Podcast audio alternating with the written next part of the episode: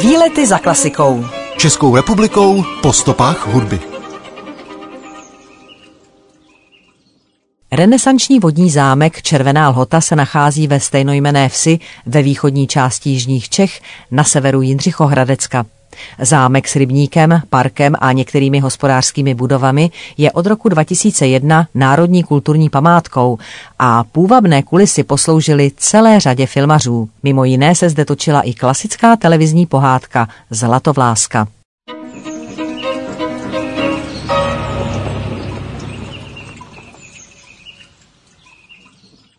Najít ztracené perly, vylovit zlatý prsten z jezera, přinést živou a mrtvou vodu. To jsou úkoly, které musí splnit Jiřík, aby získal princeznu Zlatovlásku.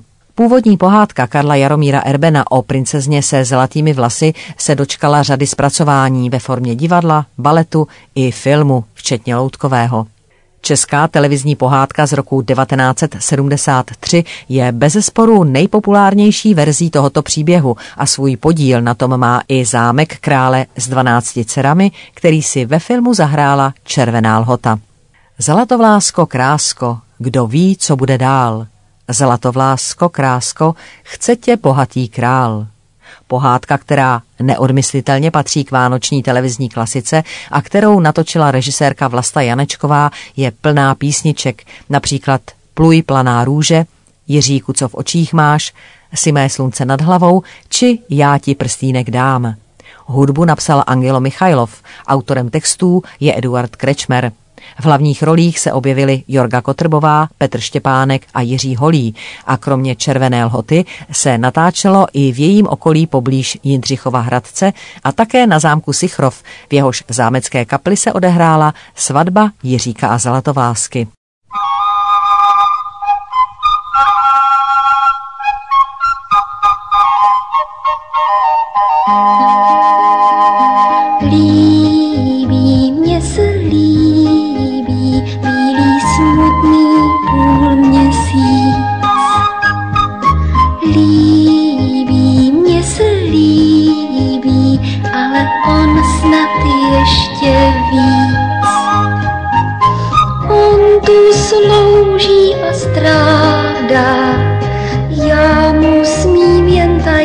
pořád.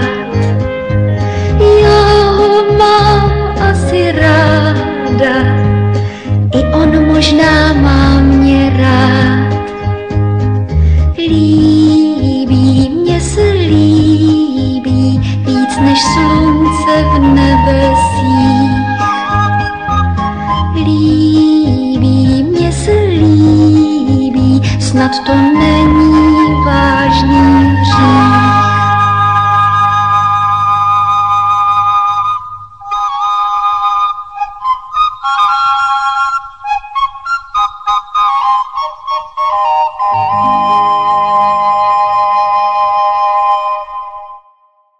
oblíbenému příběhu o tom, jak dobrosrdečný Jiřík porozuměl řeči zvířat a získal lásku krásné pany, se váže i řada zajímavostí.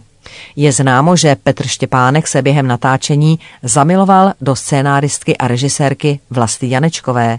Ta byla sice o 14 let starší než on, ale věkový rozdíl neřešili a jejich dlouholeté manželství rozdělila až režisérčina smrt v roce 2012. Krásnou zlatovlásku hrála půvabná Jorga Kotrbová, kterou ve zpěvu zastoupila Jitka Molavcová. Jinak všichni herci zpívali své písně sami. Pohádka si hned po své premiéře našla řadu nadšených diváků. Následně se ovšem řadu let nesměla vysílat, a to kvůli Janu Třískovi, který v ní měl malou roli rybáře. Herec totiž v roce 1977 emigroval do Kanady a Zlatovláska se tak ocitla na černé listině. Zajímavé je, že například v Sovětském svazu se vysílat mohla, takže Štěpánkovi odtud chodili pochvalné ohlasy. Šaty, které měla na sobě princezna Zlatovláska, si zahráli o pět let později ještě jednou, a to v pohádce Ostatečné princezně Janě. Zámek Červená lhota vytvořil ovšem půvabnou kulisu i v řadě dalších českých filmů, například Svatby pana Voka z roku 1970 a o devět let později ve filmu Pan Vok odchází, a to přesto, že ačkoliv Petr Vok z Rožemberka je s jižními Čechami zpět, Červená lhota v majetku Rožemberků nikdy nebyla. Točily se zde i pohádky o štěstí a kráse nebo o zatoulané princezně. V roce 1988 pak z nádvoří Červené lhoty vzlétl balón v rámci natáčení posledního filmu o panu Tau.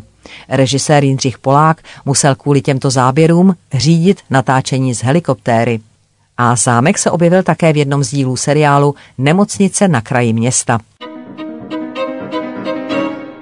Výlety za klasikou. První písemná zmínka o zámku Červená lhota pochází z roku 1465, kdy zde vznikla v údolí Dírenského potoka na žlovém skalním útesu gotická tvrz. Přehrazením potoka hrází a odlámáním skalní šíje se skála změnila v ostrov. V roce 1530 se majiteli tvrze stali rytíři kábové z Rybňan.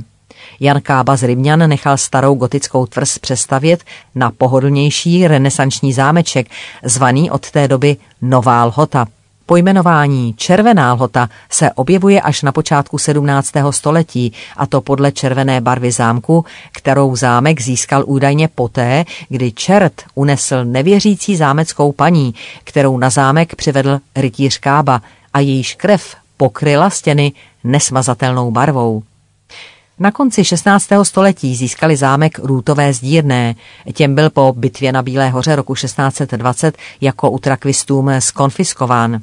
V dobách třicetileté války jej vlastnil italský rytmistr Antonio Bruccio a po jeho smrti zámek koupil v roce 1641 Vilém Slavata z Chlumu a Košumberka, který jej nechal v následujících letech přestavět na barokní letohrádek, kam Slavatové zajížděli z nedalekého Jindřichova Hradce.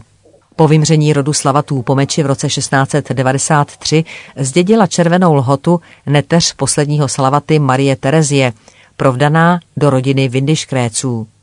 Od poloviny 18. století se majitelé opět několikrát změnili. Za Ignáce Štilfrída pobýval v letech 1796 až 99 na zámku hudební skladatel Karl Dieters von Dietersdorf. Od roku 1835 vlastnili zámek postupně členové čtyř generací knížecí rodiny Schemburg-Harnstein, a to až do roku 1945, kdy jim byl jako německým občanům skonfiskován. Poslední majitelé dali přestavět v polovině 19. století zámeckou věž a novogoticky upravit štíty. Mezi léty 1903 až 13 pak byly tyto úpravy odstraněny a nahrazeny památkově poučenou neorenesanční přestavbou podle projektu architekta Humberta Walchera z Mondheimu, která dala zámku jeho dnešní podobu. Zámek stojí v zámeckém rybníku na skalním ostrůvku a má uzavřenou čtyřkřídlou dispozici kolem čtvercového nádvoří. Přístup k němu je po kamenném mostě. Od roku 2001 je zámek s rybníkem, parkem a některými hospodářskými budovami národní kulturní památkou a je přístupný veřejnosti. Po Českém Krumlově a Hluboké je třetím nejnavštěvovanějším zámkem v jeho českém kraji. Výlety za klasikou. Českou republikou po stopách hudby.